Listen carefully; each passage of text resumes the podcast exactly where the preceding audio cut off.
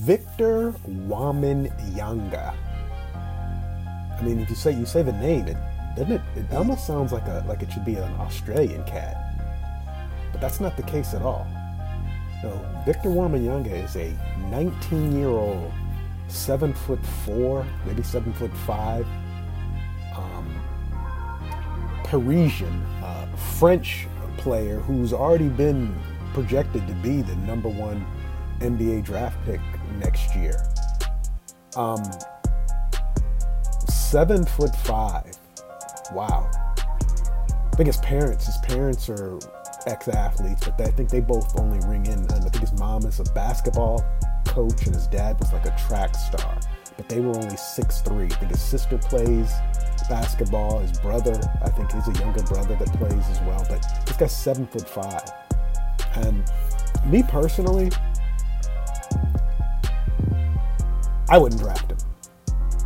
I'm not drafting anybody that that I don't think. I mean, I feel like history has um, shown that individuals that are that big don't. I mean, look at Yao Ming. Yao Ming came in the league, and what did he? I think he lasted ten years, but in the end, he only could play. He, he, he had to retire because he kept having foot injuries. Because what does Yao Ming was like seven three, seven four, whatever. But like a person that big isn't meant to be clip clopping up and down the court like that.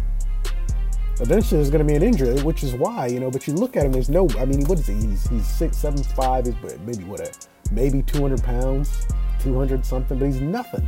And this is what I think. I think that he wouldn't be the number one draft pick or the projected number one draft pick. He wouldn't be high on everyone's board if, if, if last year's number two pick, uh, Mr. Chet Holmgren, Holmgren from Gonzaga, who was another seven foot two, seven foot three, you know, toothpick of a giant, who was drafted by the OKC and, and projected to do all these things, you know, be, be this great force in the NBA, but he was drafted second. And Mm, hasn't played one single solitary minute in the NBA this season. Why is that? Because he got hurt in the offseason. My point exactly, which is that's what I'm saying. See, so now what I'm saying is, is if maybe if he actually would have played in the league, got into got in and played this season, you'd have seen him getting bullied, you know, in the paint by smaller dudes. You'd have seen getting mushed around, and maybe this year, you know, there wouldn't be so much hype on a seven foot five French nigga. That's all I'm saying. But it is what it is, and he's gonna be the number one pick.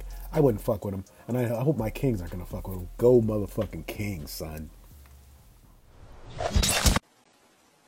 Oh yeah, man, that's that Headhunter Productions. You don't know nothing about that Headhunter. Headhunter, son.